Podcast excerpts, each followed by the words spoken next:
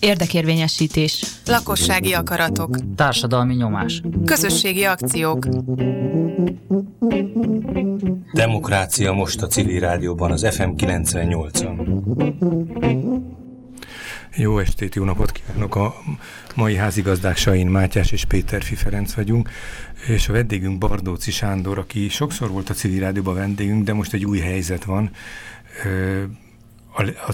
A határán vagy annak, hogy kinevezzenek főépítésznek, vagy te úgy hívtad, nem, főkertésznek, és te ezt úgy módosítottad, hogy főtájépítészé szeretnéd ezt a posztot nevezni. Szóval egyrészt köszöntünk itt a Civil Rádió stúdiójába, és egy pár szót arról, hogy mit jelent ez a főkertészi szerep, vagy mit jelenthet, mert azt hiszem most pillanatnyilag nincsen ilyen a mai közigazgatásunkban.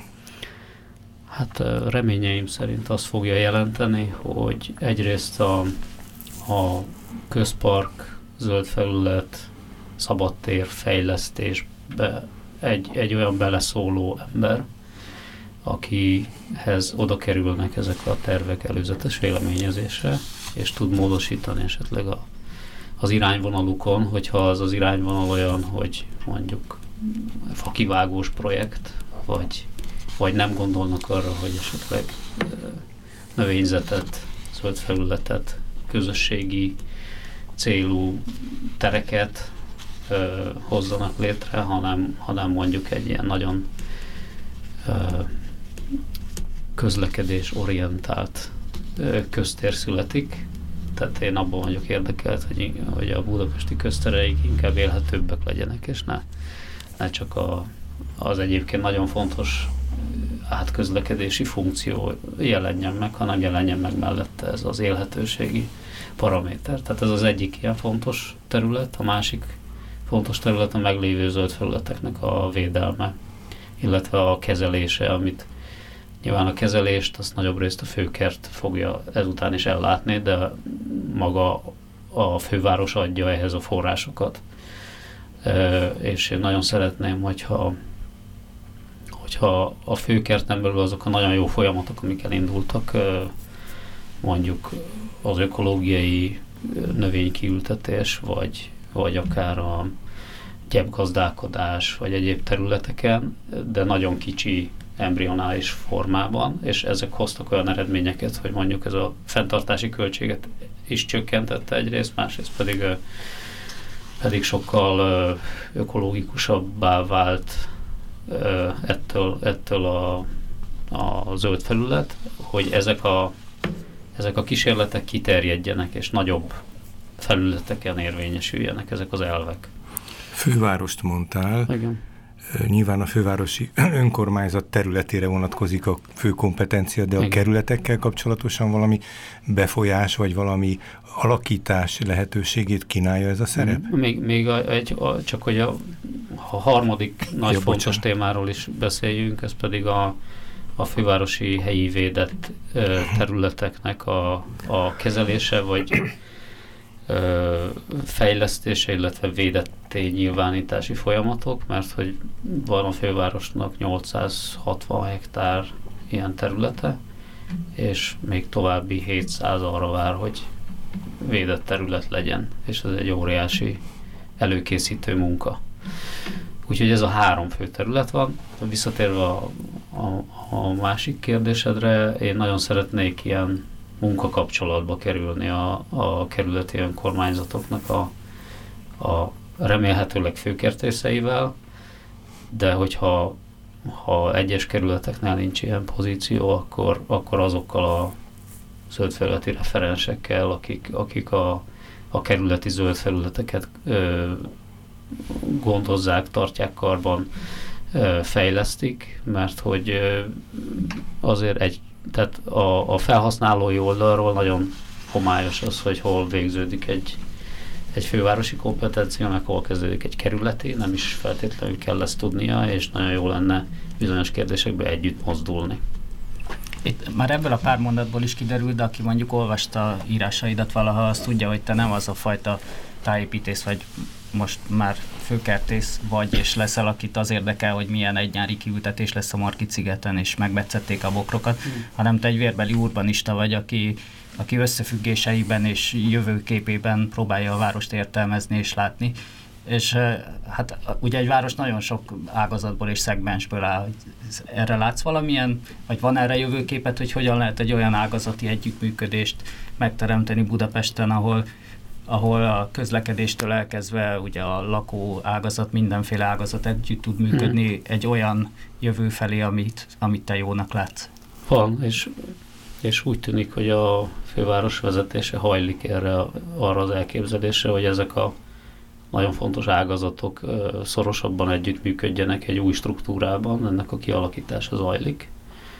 És majd ugye azért nem vagyok még hivatalosan kinevezve, mert hogyha ez a szerkezet megvan és megáll, tehát hogy mind a hivatallal, mind pedig a politikai szinttel ez kellőképpen át van beszélve, és mindenki úgy ítéli meg, hogy na most akkor ez jól működik, és vigyük közgyűlés elé, akkor utána beszélhetünk arról, hogy mondjuk megalakul az én osztályom, a zöld infrastruktúra osztály, és akkor onnantól lehet arról beszélni, hogy én főtájépítész vagyok, és hát ez nagyon kell a főépítész, meg a főmérnök, meg minden egyéb olyan ágazat, akikkel együtt kell tudni működni. Tehát a köztér az speciál klasszikusan olyan terület, ahol nagyon sok mindenkinek akár a fenntartási oldalról, akár pedig a fejlesztési oldalról beszélgetni kell egymással. És talán egy mai Facebook posztodban például utaltál Vitézy Dávidnak egy nyilatkozatára, tehát hogy érződik, hogy ő a közlekedés oldaláról közelítve nagyon hasonló elképzeléseket táplál a várossal kapcsolatban. Igen. Tehát igazából érzed azt, hogy vannak még olyan oszlopok ebben a városban, vagy olyan erők, amik ugyanabban az irányba akarják vinni a dolgot, és nem egy magányos harcosként kell ebben részt venni. Ugye azért van egy nagyon sajátos helyzet, mert hogy egyrészt van a főváros, mint szervezet, és másrészt pedig van egy ilyen Budapest és agglomeráció témakörben kinevezett kormánybiztos, a Fürjes Balázs, és van egy közös fórum, ami így a korábbi közmunkatanács romjain, vagy annak az előképeként, a fővárosi közfejlesztési tanácsként így előállt. És ebben előállt egy párbeszédkényszer is a kormány meg a főváros között. És nyilván ezt a szerkezetet úgy hozták létre, hogy majd nagyjából egy színekben kell beszélgetni, de nem így alakult. És innentől nagyon izgalmas az egész. Tehát, hogy miben tudunk megegyezni? Van-e közös platform?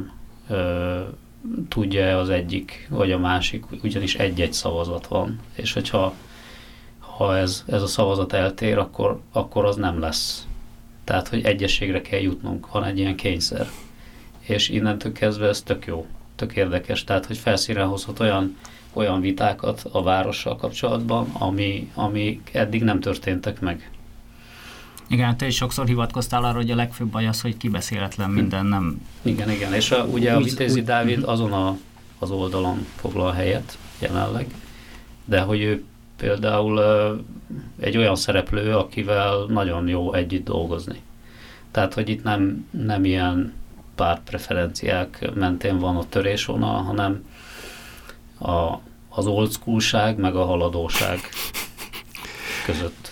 Azt jól érzékelem, hogy a te lehetőséged az, hogy kitaláld a saját munkakörödet most, tehát hogy van egy viszonylagos szabadságot, hogy körülírd, hogy mi legyen ez a szerep, amire te legszívesebben vállalkozol? Igen, ez a szerencsés helyzet van, hogy ez egy kegyelmi állapot. Igen, kegyelmi állapot. És nyilván azért ez olyan szempontból azért egy determinált dolog, hogy most is van valamiféle szervezeti felépítés, és én azt nem akarok ilyen tarvágást csinálni ebben, hanem meg akarom tanulni, hogy ebből mi működik jól, mit kell egy kicsit átstruktúrálni, és mi az, ami meg hiányzik. És ebben olyan 80%-nál tartok nagyjából, és hogyha majd egyszer a média már nem akar mindenáron megkapni, és hagynak végre dolgozni, akkor majd ez...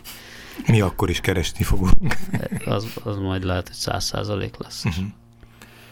Itt a Demokrácia Most című műsorban talán nem meglepő, hogy közösségi tervezésről szeretnénk veled beszélgetni, és hadd idézzem meg egy írásodat, ami szerintem lassan 15 éve jelent meg, egy Kanadába elszármazott tájépítész kolléganőnkkel készítettél interjút, és csak egy pár mondatban összefoglalva, ugye az derült ki, hogy ő ott önkormányzati munkakörben egy nagy park tervezése kapcsán dolgozik, és hát egyértelmű, hogy a politikusokat nem az izgatja, hogy mi fog épülni a parkban, hanem az, hogy mindenki elégedett legyen ezzel a folyamattal, mert akkor jó politikusok ők. És ugye felteszed, hát ebből nyilván következik, hogy egy nagyon masszív közösségi tervezési folyamat előz meg bármilyen kapavágást, és felteszed például ezt a kérdést, hogy akkor mennyi időt szánnak így a közösségi tervezésre, amire az a Kanadába származott kolléganő válaszol, hogy ez így nem is értelmezhető, mert nekik az a fontos, hogy mindenki boldog legyen, és emiatt nincs is határidő kitűzve, hanem addig csinálják, amíg minden vita nyugvópontra nem jutott, vagy minden érdek fel nem merült. És hát ezt nyilván úgy tudják megcsinálni, az is kiderül a cikkből, hogy önkormányzati munkakörben, tehát nem egy alvállalkozó dolgozik egy bizonyos határidőre, hanem maga az önkormányzat viszi a hátán ezt az egész tervezési folyamat. És nem egy projekt kereteiben, amelyik igen, szintén tehát ez nem is egy projekt, kereteli, hanem egy működésmód. Hmm. És csak azért mondtam el ilyen hosszasan, hogy feltegyem utána ezt a kérdést, hogy te ezt hogy látod egyáltalán Nyugat-Európában, és különösen Magyarországon, Budapesten, hogy az elmúlt, az ugye 2007-ben jelent meg talán ez a cikk, hogy az elmúlt 13 évben haladt Európa ebbe az irányba, Magyarország haladt ebbe az irányba, és hogy Budapesten mennyire látsz esélyt egy ilyenfajta működésmódra?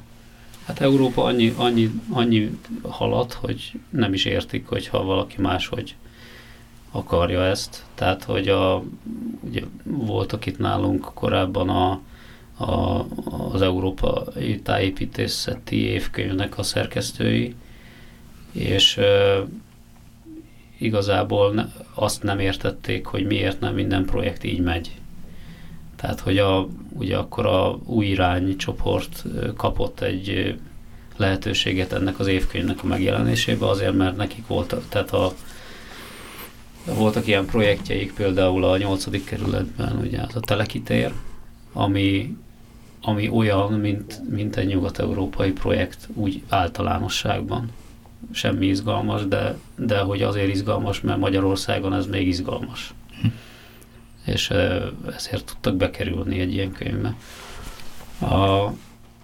Magyarországon igazából én azt látom, hogy még mindig az általános, meg ezek az újságírói interjúk, meg megkeresések, és leginkább arra akarnak kiukadni, hogy majd mi lesz az én nagy projektem, meg hogy valami nagyot, szalagátvágósat, és lehet, hogy hozol valami konkrét ügyet, amit el akarsz ott sütni, talán még ezt is remélik? Igen, hát nyilván, meg hogy mi ilyen kézzelfogható dolgokat szeretnek tudni, hogy akkor majd ez lesz, és akkor de hogy az kevésbé megy át,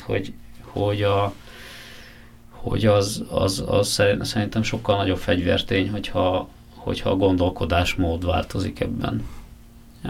Vagy sokkal nagyobb fegyvertény az, hogyha beszélünk arról, hogy mondjuk a tájépítész szakma az miket csinál, és mennyiben más mondjuk a gondolkodása az építészektől, vagy a közlekedésmérnököktől, vagy a közműtervezőktől, és hogy miért van helye ebben a folyamatban, hogy egy kicsit helyére billentse ezt a nagyon-nagyon mérnöki, ilyen megfogalmazott valamiket. És egyáltalán a jelenlegi jogszabályi környezetben, meg a pénzhez jutásnak a különböző módjaiban van erre lehetőség, hogy átálljunk egy ilyen működésmódra, ahol esetleg nem tudjuk megmondani, hogy mikor lehet elkezdeni betonozni, mert addig még rengeteg beszélgetésnek kell megtörténnie. Hát ez nem jogszabályi. Ugye a jogszabályi környezet most is van, tehát ami előírja, hogy társadalmasítani kell, és ez általában a minimum érték történik, és általában úgy, hogy már kész van a terv, és akkor ezt bemutatjuk, hogy na, ezt kapjátok, aztán örüljetek neki. Ebben én nagyon szeretnék ilyen kultúraváltást, és ebben egy csomó partner van a Városházán. Tehát ma délelőtt például beszélgettem egy kolléganővel, aki egy olyan anyagot készít elő, hogy hogyan lehet majd ezeket a terveket már még a meg nem születésük időpontjában társadalmasítani. Tehát, hogy először kérdezzünk, és aztán lőjünk alapon. Nyilván ennek a kultúrának a bevezetése az is egy hosszadalmasabb folyamat lesz, de elindulunk. Most ezek a tervek alatt a zöld felületi dolgokat mond? Érted? Vagy bármilyen budapesti beruházás? Illetve rendezési terveket, meg minden. Tehát a főváros kezében lévő tervezési folyamatokat. Igen. Tehát valójában most a szűkebben vett tájépítési feladatokból egy kicsit tágabban tudsz gondolkodni, nem? Tehát mindenféle nagyobb, akár a kormány és az önkormányzat, vagy a főváros önkormányzat közötti alkufolyamatban, akár a város egészét érintő építészeti ügyekben is komplexen lehet most gondolkodni, illetve ilyen érdekegyeztetések zajlanak. Igen. Tehát szerintem az a szerencsés állapot van, hogy Budapest nem számíthat túl sok pénzre. És hogyha nincs egy ilyen nyomás, hogy nagyon gyorsan legyen kész a terv, és mert a választásokra sok szalagot kell átvágni, akkor az olyan szempontból kegyelmi állapot, hogy át lehet beszélni a tervet. Azt szokták mondani, hogy a válság jó arra, hogy gondolkozzunk egy kicsit.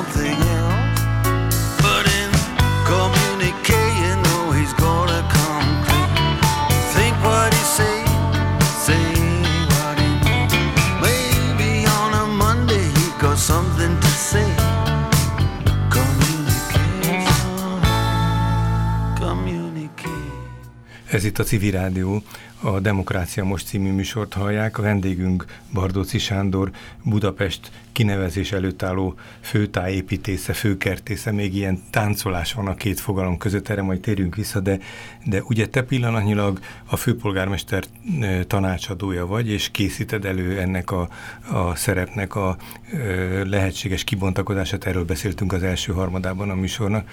Azt hadd kérdezem, hogy történik egy ilyen felkérés? Tehát például, ha nagyon prózaian elmondható, hogy te hogy kerültél oda? Hát az ember kap egy telefont, hogy szeretne találkozni vele a főpolgármester, meg a kabinetfőnök. És akkor elmegy egy ilyen találkozóra, és akkor kiderül. Már ez a megválasztás után történik egy ilyen általában? Igen. Hogy ilyen elemeljük egy kicsit az aktuális dolgot. De gondolom ti mindenféle ügyekben már többször. Tehát nem voltatok ismeretlenek egymás számára. Nem voltunk ismeretlenek. Én a zuglói tevékenysége során is előfordultam ott a hivatalban, ilyen tanácsadói szerepben. Hát mivel szakújságíróként is dolgoztál eddig, ezért nyilván elég jól ismerhetők a gondolataid. Igen. És akkor ők fölvázolták, hogy mit szeretnének, vagy azt kérdezték, hogy te mit szeretnél, vagy mit csinálnál? Tehát mi volt az első kérdés, ha ez így valamennyire körvonalazható? Az volt a kérés, hogy adjak le egy-két oldalas anyagot, hogy én hogy képzelem ezt az egészet. Tehát benne volt a karácsony programban, hogy legyen Budapestnek főkertésze. Ez a mondat. Ja, tehát akkor ez már szerepelt, ez a mondat. És ez a mondat, ez civil szervezetektől származik. Tehát ez nem te tőled származik? Igen, azért neked ebben elég nagy szereped van szerintem. Nem tudom, hányszor olvastam már a te tolladból, hogy hát ilyen volt, és milyen jó lenne. Hogy mondjam, tehát hogy vannak olyan civil szervezetek, akiknek a fülébe ezt akár én is elültethettem.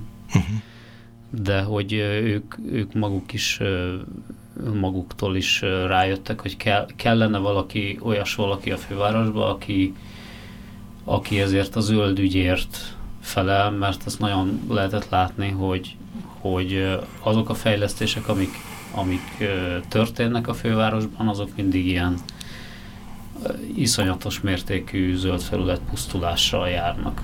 És ez, tehát hogy talán most érte oda ez a budapesti társadalmi igény, hogy ez megfogalmazható volt a szakmán kívül is. Uh-huh. És hogy ne csak az építészeti dolgokkal foglalkozzon egy főépítész, hanem ugyanúgy a zölddel egy főtájépítész.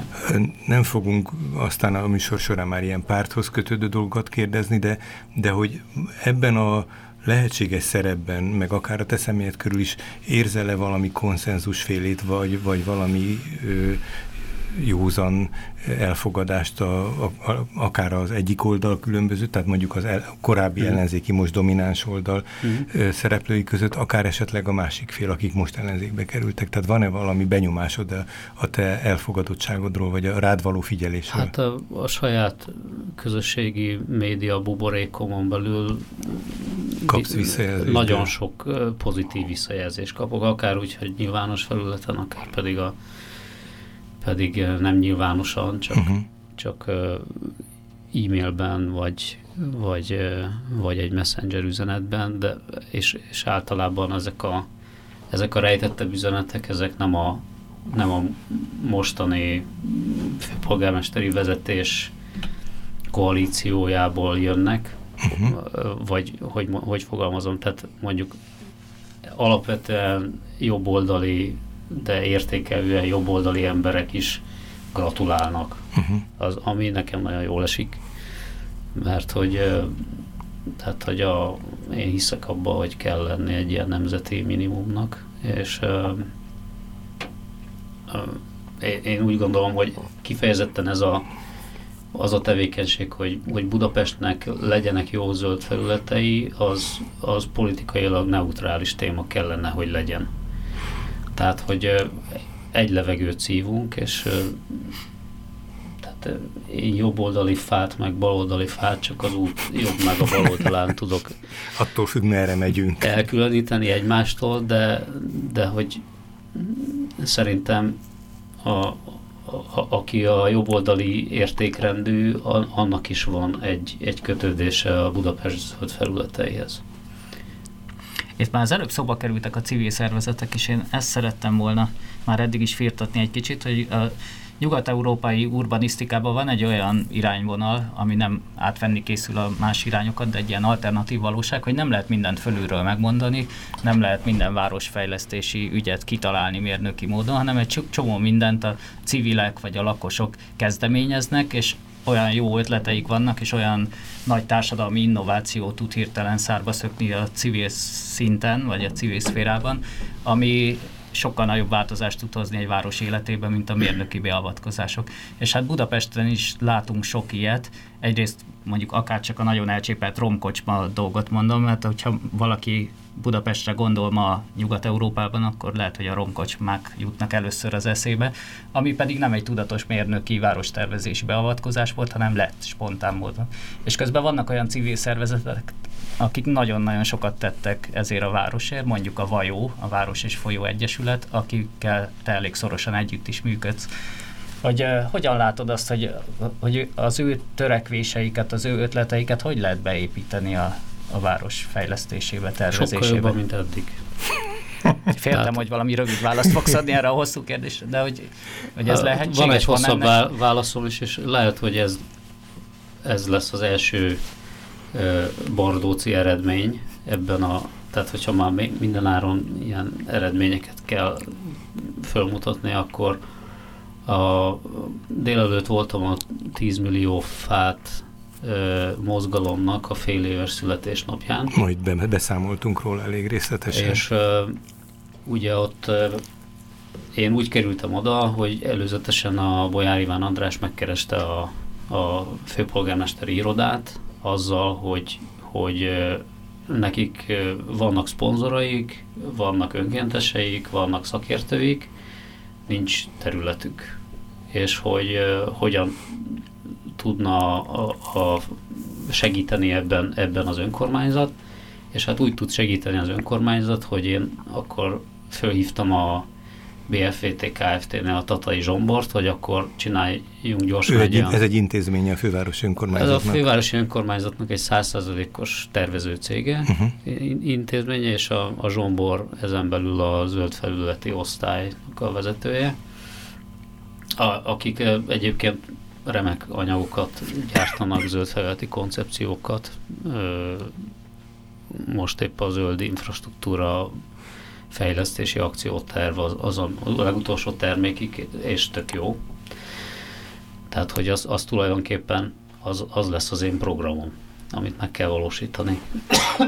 Elnézést. És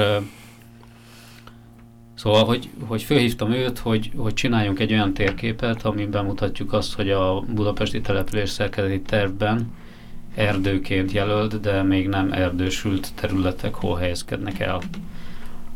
A térkép megszületett, és most a leendő kollégáim azt elemzik, hogy ezek közül melyik az, ami fővárosi önkormányzati tulajdon, melyik, ami kerületi, melyik, ami magántulajdon, és hol vannak olyan területek, amiket már most föl tudunk ajánlani mondjuk közösségi erdő létesítésére, mert hogy az az igény, hogy legyenek ilyenek, és tényleg van és lesz egy csomó szponzoruk, pénzük, hogy ezt megvalósítsák.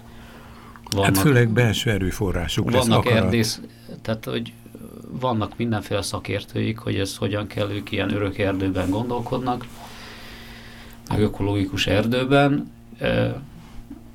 ami túlmutat egy erdészetnek a budapesti tevékenységén is, és ezek olyan örömprojektek, tehát hogy az tényleg rengeteg embert megmozgat, miért ne segítenénk ebben őket? Igen, hogyha elvonatkoztatunk a konkrét példától, akkor pont erre gondoltam én is, hogy sokszor látunk olyan példákat, főleg Nyugat-Európából sajnos, hogy a civileknek van egy ötletük, bemennek az önkormányzatra, elmondják az ötletüket, és az önkormányzat hirtelen segít azt megvalósítani. Ad egy üresen álló üzlethelyiséget, hogy azt használjátok egy évig, vagy egyáltalán ad nekik erőforrásokat, teret. És hát ez az, amit folyamatosan döbbenettel tölt el minket, hogy Magyarországon ez miért nem így van, hogy az önkormányzat rögtön konkurenciát lát, rögtön riválist lát abban, aki valamit próbál csinálni. Hát mostantól így lesz. Az a zene, ami elválasztotta az első két részét a beszélgetésünknek, az a kommunikációról is szólt. Az látszik, hogy nagyon megfontoltan próbálsz a kommunikációban megjelenni. Egyébként korábban volt több olyan ügy, aminek te ilyen élharcosa voltál.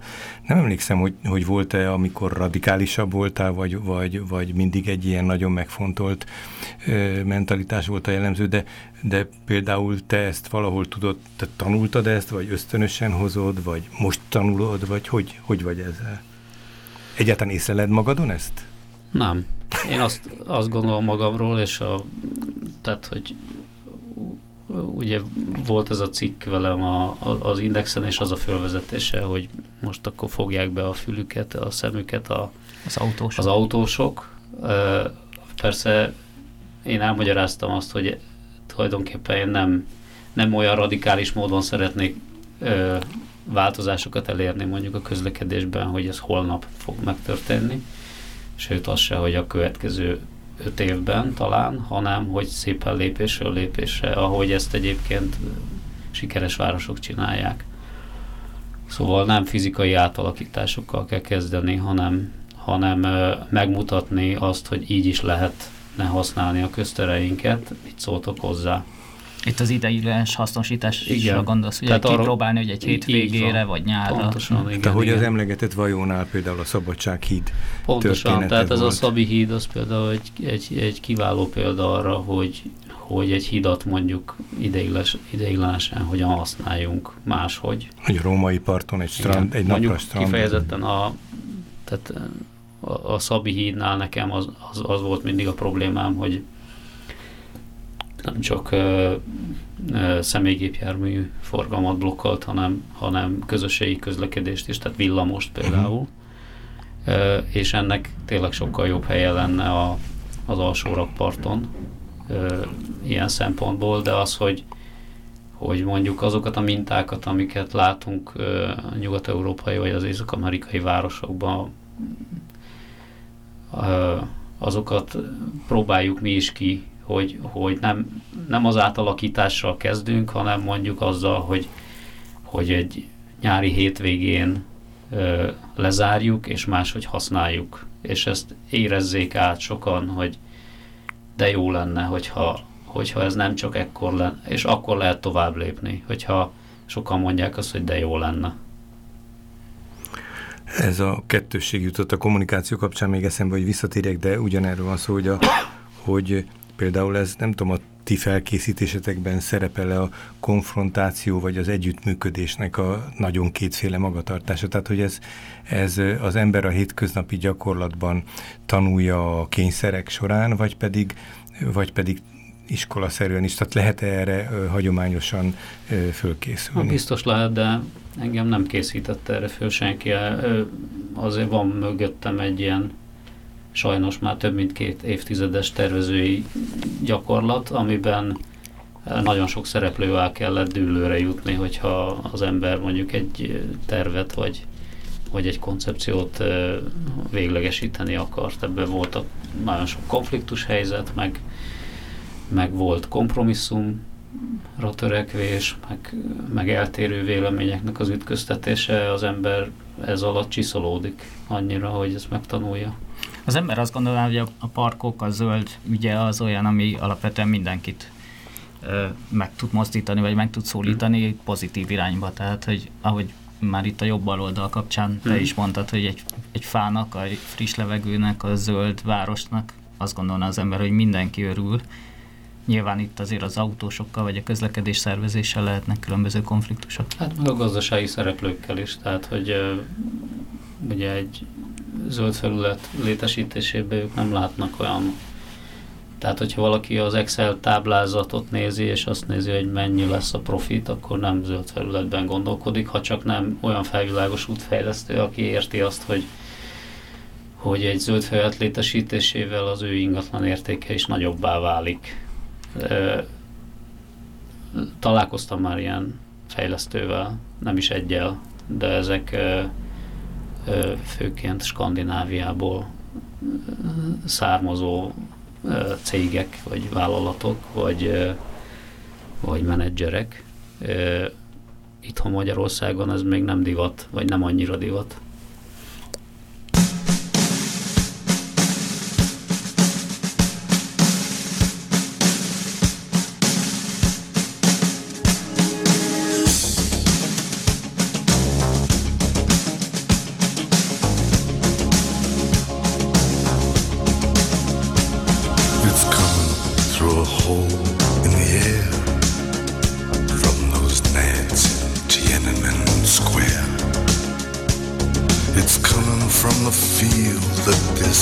Exactly real, or it's real, but it ain't exactly there. disorder, from the sirens night and day, from the fires of the homeless, from the ashes of the gay. Democracy is coming to the USA.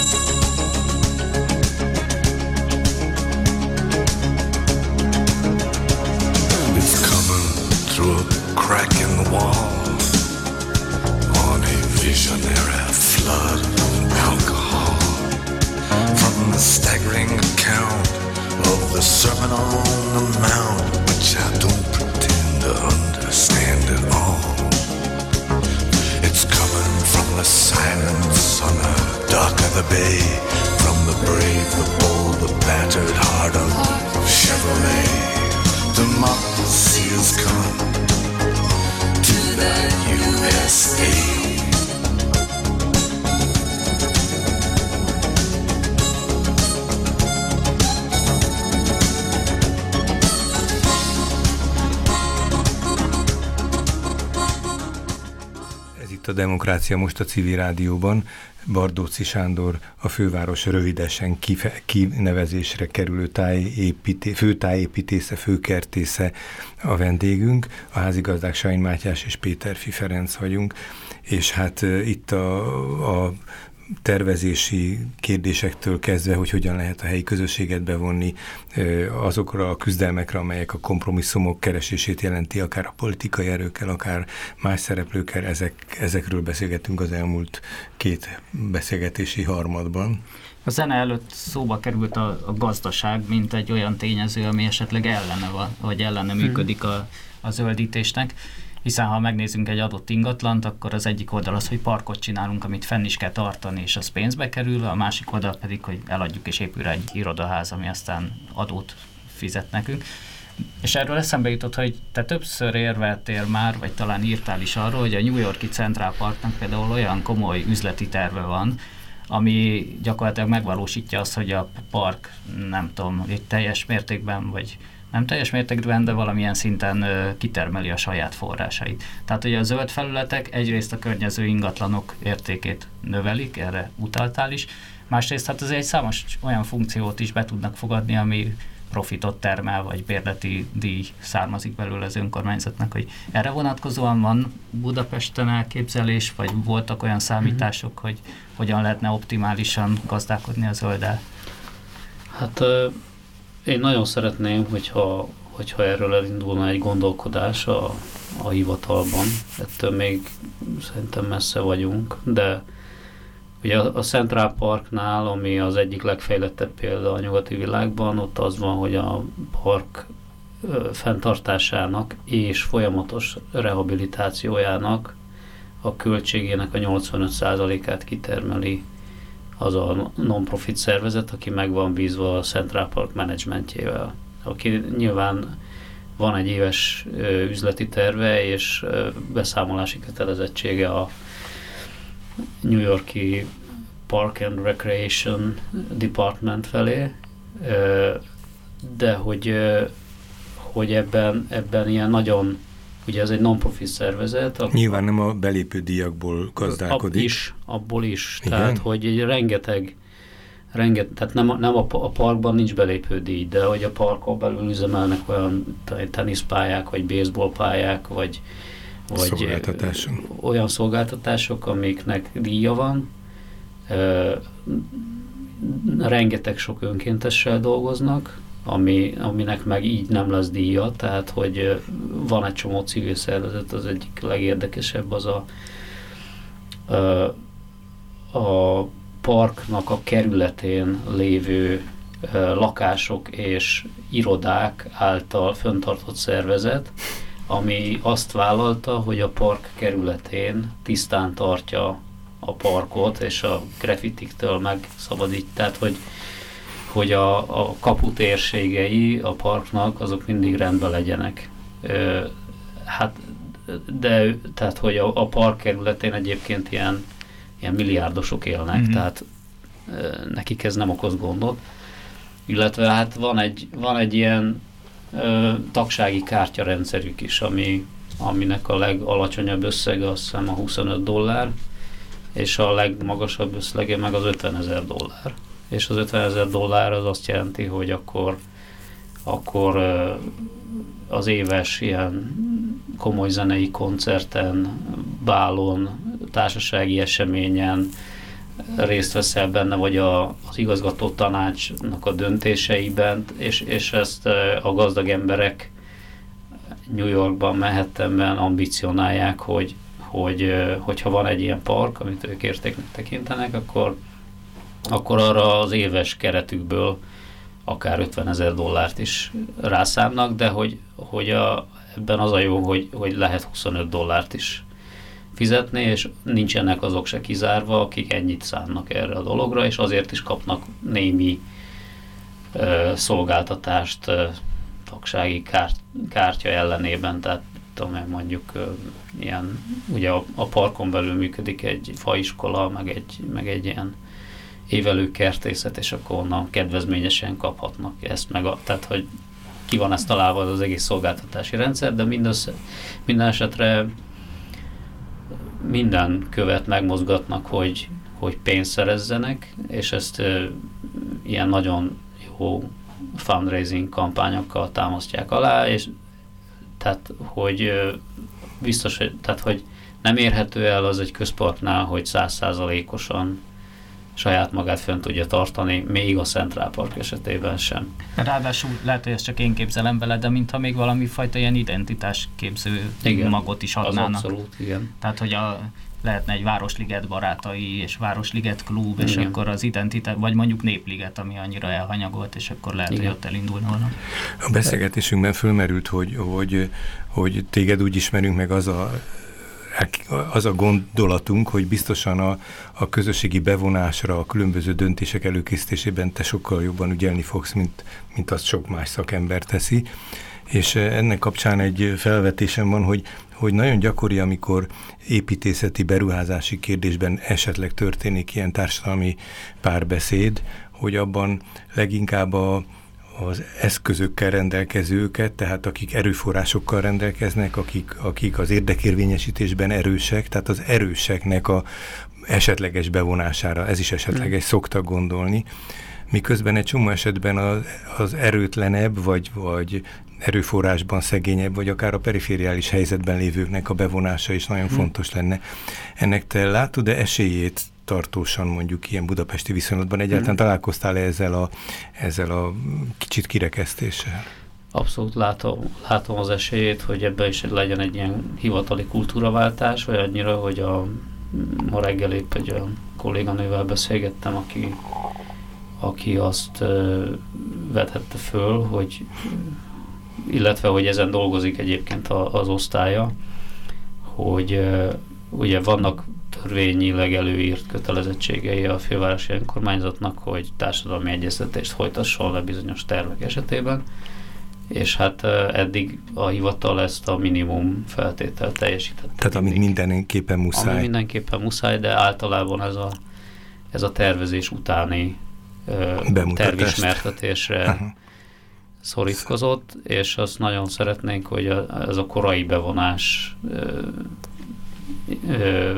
ez megvalósulhasson. Tehát, hogy ezt akár kötelező érvényűvé lehet tenni egy ilyen belső határozattal? Vagy nem hogyha tudom, most csak a közparki és a köztéri előttünk álló feladatokra gondolok, akkor én nagyon ambicionálom azt, hogy valósuljon meg egy olyan protokoll, mint ami a 13. kerületben már évek óta, talán 5-6 éve létezik, hogy a beruházási érték alapján legyen kategorizálva, hogy mennyire mély ez a bevonás. Tehát, hogy az ilyen nagy projektek, amik sok mindenkit érdekelnek, ott legyen egy komoly részvételi tervezési folyamat. Azoknál a mondjuk kisebb költségű projekteknél, ahol azért sokan kell, hogy beleszóljanak, ott legalább legyen egy előzetes közvéleménykutatás. És az olyan kis apró cseprő érdektelen projekteknél, amik valamilyen ráncfelvarrás, vagy tehát, hogy amire nem érdemes egyszerűen, mert az mindenki látja, hogy ezt meg kell csinálni, mert mondjuk tudom én, eltörött a lépcső, vagy a járda. Hiányzik. Igen, azokra meg minek. Tehát, hogy azt meg kell csinálnunk, és kész alapon. Tehát, hogy legyen legalább egy ilyen protokoll, amihez tartjuk magunkat, és akkor tényleg léptünk előre egyet ebben a bevonásban.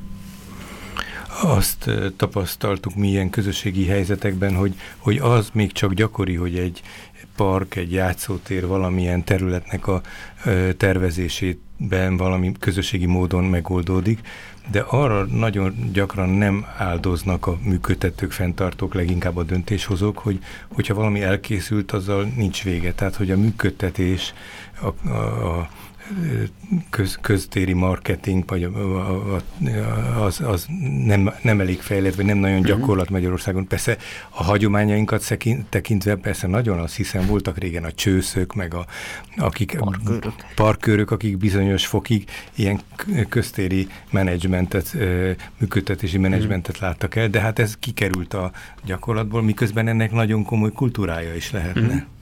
Hát egyébként egyik másik ilyen kiemelt fővárosi területnél van ilyen, tehát például a Margit-szigetnek is van egy saját ilyen... Városmajorban is van egy ilyen kis egység. Igen, azt most épp föl fogják számolni, vagy már föl is számolták. Jó hír. De hogy például, mit tudom én, azt tudom, hogy a nagy parkjainknál, tehát a Margit-szigeten, a Városligetben, a Népligetnél ott vannak erre külön kijelölt poldi bácsik, akik ezt a kvázi annak a parknak a felügyeletét 0-24-ben ellátják, nem is 0-24-ben, de a munkaidejükben. És ők tényleg nagy helyismerettel rendelkeznek ezekről a területekről, és ez nagyon jó lenne meghonosítani ennél kisebb parkoknál, és ennek főleg anyagi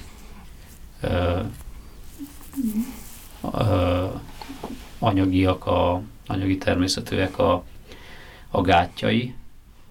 Ehhez az kell, hogy a főkertnek a finanszírozása az magasabb szintű legyen. Hát egy nagy parknak, de egy kisebb parknak, egy kisebb területnek már sokkal kevésbé költséges, és hát nagyon egyszerűen szociális megoldások lennének, hogy közelben lévők bevonása, de egyáltalán a működtetés, hogy lehetne annak a protokollnak a része, amiről az előbb beszéltél, ami a tervezés folyamatában van, hogy anélkül nem lehet kiadni egy területet, anélkül nem lehet nekiállni, hogy ne gondolkodjunk arról, hogy lesz az majd fenntartva. Ez így van, igen, de tehát, hogy ez most is valamilyen szinten át van gondolva, hogy ugye amikor kész van egy ilyen projekt, akkor van egy ilyen üzemeltetésbe való átadás, átvétel. És hát ez nagyon sokszor az van, hogy a főkert megnézés azt mondja, hogy ezt így nem veszi át, hanem ezt kell, kérem szépen még módosítani, hogy ezt fönn tudjuk tartani. De azért... De értem, amit mondasz, hogy ennek lehetne egy ilyen civil társadalmi lába. Hát meg a napi működtetése, tehát nem csak arra, hogy átveszik-e, de hogy ne pusztán csak tehát fegyveres őrök legyenek, akik vigyáznak, hanem akik segítenek annak a működtetésében, szociális munkások, animátorok. Hát vagy a 12. kerületben van egy ilyen jópofa megoldás, hogy kvázi örökbe adnak, vagy gondozásra átadnak kisebb területeket helyben lakóknak. Persze, hogy nyilván nem nagy parkokról van szó, hanem kis... Na, inkább csak egy szemléletet próbálunk itt fölverni, nyilván nem mindent rajtad akarunk számunkra. Hát csak... ezen érdemes elgondolkodni. Itt ugye például az emlegetett Teleki téren ott egy nagyon szerencsés folyamatnak a végén lett egy olyan civil szervezet, ami a Teleki tér barátai, talán társak a Teleki térért, akik bizonyos fenntartási ügyeket is, mondjuk a kapu bezárása, meg a illegális szemétnek az tehát, hogy ilyen apró, tehát, hogy odafigyelnek a parkra. De programokat szerveznek, programokat, és maguk is kezdeményeznek dolgokat. Tehát ez egy nagyon jó folyamat lenne, hogyha ez így alakulna. Még nem látom a városházán belüli kereteit, hogy ennyire komoly végül egy saját civil szervezetbe kicsúcsosodó történetet mindenütt meg tudjunk csinálni. Ez egy nagyon szerencsés együttállás volt ez akkor, és sülhetett volna ez rosszul is. Tehát nem lehet ezt most megígérni, hogy minden egyes projektnél ez így megtörténik. Uh-huh. De tök jó lenne, hogyha... Mintakövetésre legalább alkalmas. Hogyha sok projektnél ez így majd megtörténhetne. Ha egy pillanatra kiléphetek a kérdező szerepből, tavaly volt olyan konferencián, amit a 12. kerületben tartottak, mert ők részt vettek egy interreges projektben, és azt hiszem, hogy Krakkó, de ha nem, akkor egy másik lengyel városból volt egy hölgy, aki elmesélte, hogy náluk komoly felméréseket végeznek arról, hogy melyik park mennyire látogatott, mennyire van benne az emberek tudatában, hogy ez egy jó hely, és kiválasztották azokat a parkokat, amik ilyen szempontból rosszul állnak, tehát nem annyira járnak oda az emberek, úgy megfeledkeztek róluk, és erre ilyen hétvégi programokat szerveznek, mint hogyha mi elképzelnénk, hogy mondjuk belvárosi családoknak a Népligetbe szervezünk programot a hétvégére, hogy újra oda szokjanak, újra megszeressék a Népligetet. Uh-huh. Tehát én nagyon megdöbbentem ezen a hozzáálláson, hogy így a várost egészként tekintve egyensúlyozzák ki azt, hogy mert ugye van egy zöld felületű mutató, hogy mennyi zöld jut egy lakosra, de hogyha a felét nem használjuk, vagy lepusztult és nem szeretjük, akkor nyilván. Talán ez a felvetésünk is azt jelzi, amivel te bevezetted ezt, hogy urbanistaként gondolkodni erre, mennyire sokféle szakterületnek a lehetőségeit, meg szükségleteit érdemes kalkulálni egy terület működésénél, tervezésénél. Te most tanácsadó vagy. A tanácsadónak vannak tanácsadói? Hát kéretlenek azok sokan. Hát most tulajdonképpen én olyan szinten egyedül dolgozom. Most egy szabad gondolkodó vagy részben. Hogy ebben a köztes állapotban még nincsenek közvetlen munkatársaim, vagy alárendeltjeim, de hogy azért a hivatalon belül azokkal, akik ezzel a tématerülettel ott foglalkoztak, elég intenzíven tartom a kapcsolatot, és van egy ilyen, most már van egy heti kijelölt óránk, amikor mindig összetalálkozunk, és akkor elmondjuk egymásnak, hogy mit kellene, hogyha fönt csinálnának, meg nekik meg, hogy mit üzennek föntről, hogy mibe lenne jó segíteni. És akkor ez úgy majd egy idő után, hogyha ez a csoport létrejön, akkor nyilván sokkal szerencsésebb lesz, és akkor viszont biztos, hogy lesznek olyan munkák, ahol akár külső szakértőket, vagy külső tanácsadókat megkérdezünk bizonyos dolgokról. De ez most még egy nagyon embrionális állapot, tehát most még nincs senki, csak az üres szoba. Nem ismerem a tájépítészek napi legkiségét, de nem hiányzik-e a közvetlen tervezői munka, amire most azért kevés esélyed van? Ilyen stratégiai feladatok között. Egy hét után megkérdezem. Hát egy hét után nem hiányzik, tehát most egy tök... Úgy vagyok vele, hogy csináltam azt a tervezői munkát 20 éven keresztül, egy picit már bele is fáradtam, vagy rozsdásodtam olyan szinten, hogy már nagyon sok minden rutinból jött. Uh-huh. És ez az élesváltás, ez most így jól esik nekem, hogy mondjuk az asztal másik oldalán szemlélem most a dolgokat.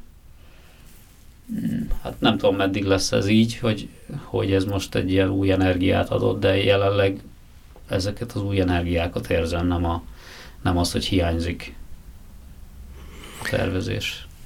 Bardóczi Sándor volt a Demokrácia Most mai vendége, a házigazdák Sain Mátyás és Péterfi Ferenc. Köszönjük, Sanyi. Köszönöm. Köszönöm.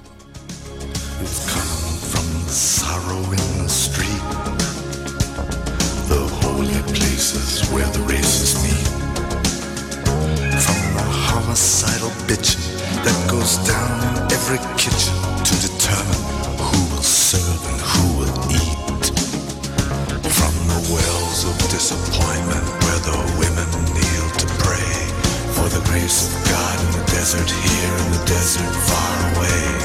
Democracy is coming to the USA.